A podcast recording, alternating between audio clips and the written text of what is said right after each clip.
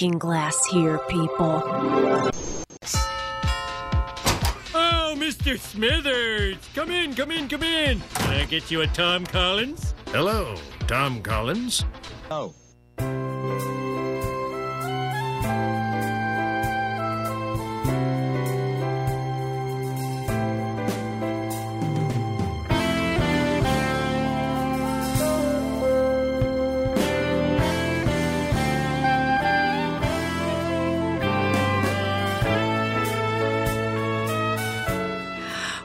What? Could it be Simpsons time this early in the show?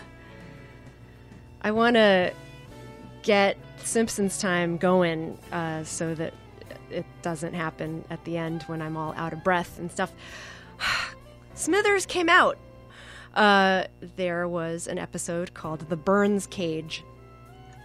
Season 27, 2015 to 2016, ladies and gentlemen. Um, and it is not one that I know very well, of course, yet, because it is so new. Uh, and I only watched it once last night. I'm not among the people, surprise, surprise, I'm a big Simpsons apologist, and I pretty much love every aspect of it, even the shows that are uh, criticized by other people, for the most part. Um, I'm not in the camp. Get it? The camp? That uh, has decided this episode is wrong to uh, take Smithers out of the closet. Um, a lot of people in the fandom are saying that the Smithers subtle double entendre jokes are so much funnier than Smithers being out ever could be. And while I think that's true, I think there is still room for them in this world of uh, people and fictional characters uh, being much, much more out and more queer than they used to be. You know, this is the age of the Modern Family. The sitcom is like al- almost ten years old now. A sitcom that features a gay couple with the child as like one of the main characters, and it's on uh, a network that's owned by Disney, for God's sake. Um, the plot of this is that Smithers professes his love for Burns finally in a way that Burns notices. Like he has tried before, but now he is finally doing it in a way uh, that Burns will respond to.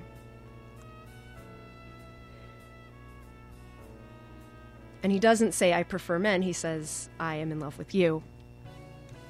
Burns rejects him very cruelly. This is after they're going skydiving together.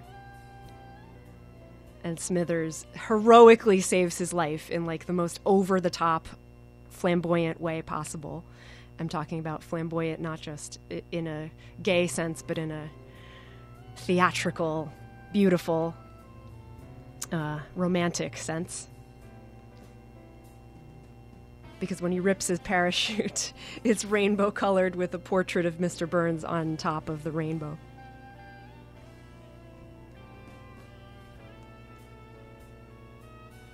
So he's rejected, and many people in Springfield, including Homer, get together to try to find him a boyfriend. And he does get one.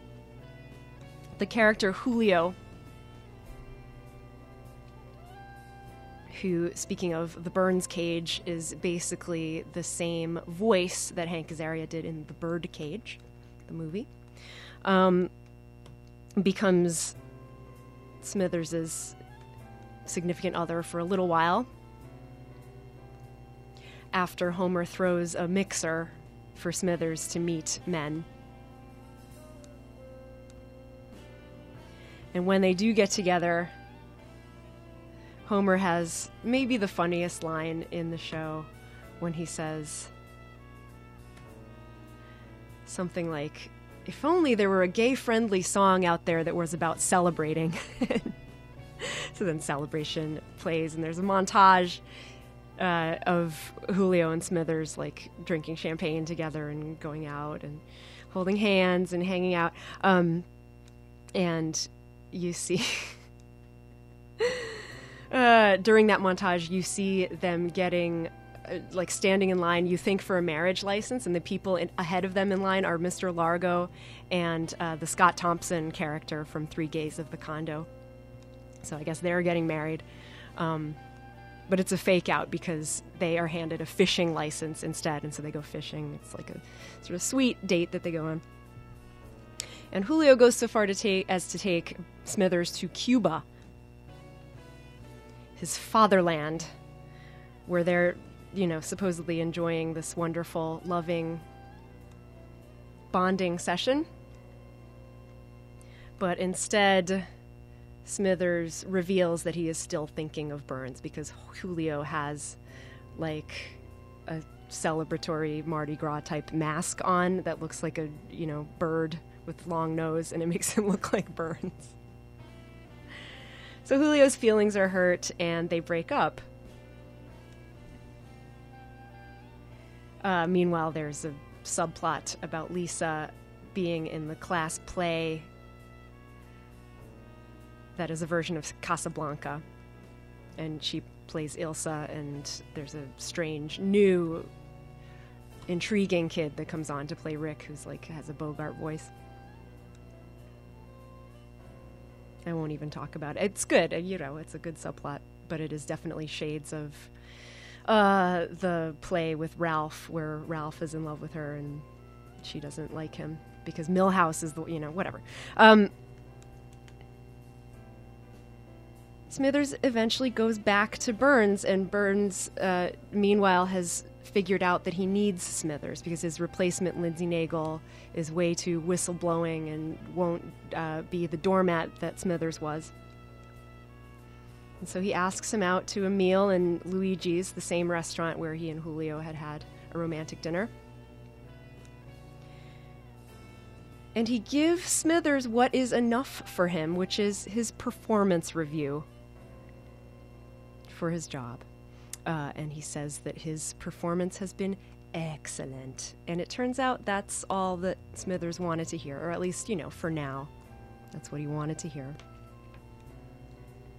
The writer on this episode, Rob Lazebnik, uh, has a son that came out to him, and the episode was inspired by that, according to Wikipedia.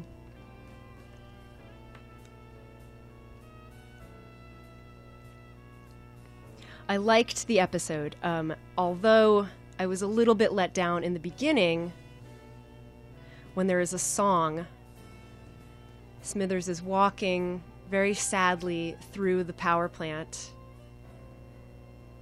with meltdowns happening all around him, and he sings this very emotional song. And I was like, holy shit, they are going to really pull out the stops here and make this a musical. And that is great, and that is, you know, the high level of you know comedic density that I always expect from The Simpsons. But then they didn't. It was just that one song. Oh well. It was a very sweet episode anyway, and I'm glad I saw it. And, you know, as usual, we're left with a sense of pity and uh,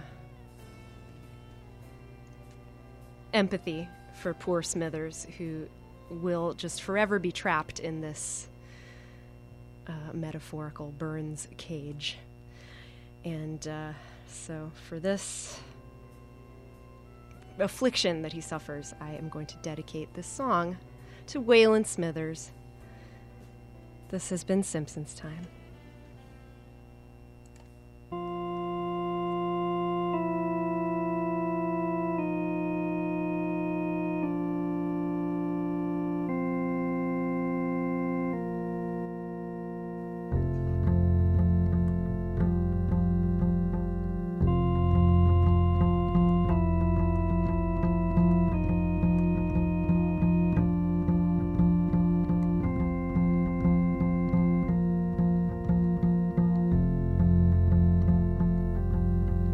Like a bird on a wire, like a drunk in a midnight choir. I have tried in my way to be free. So beautiful. Seek out that recording of KD Lang doing Bird on a Wire. Such an awesome version.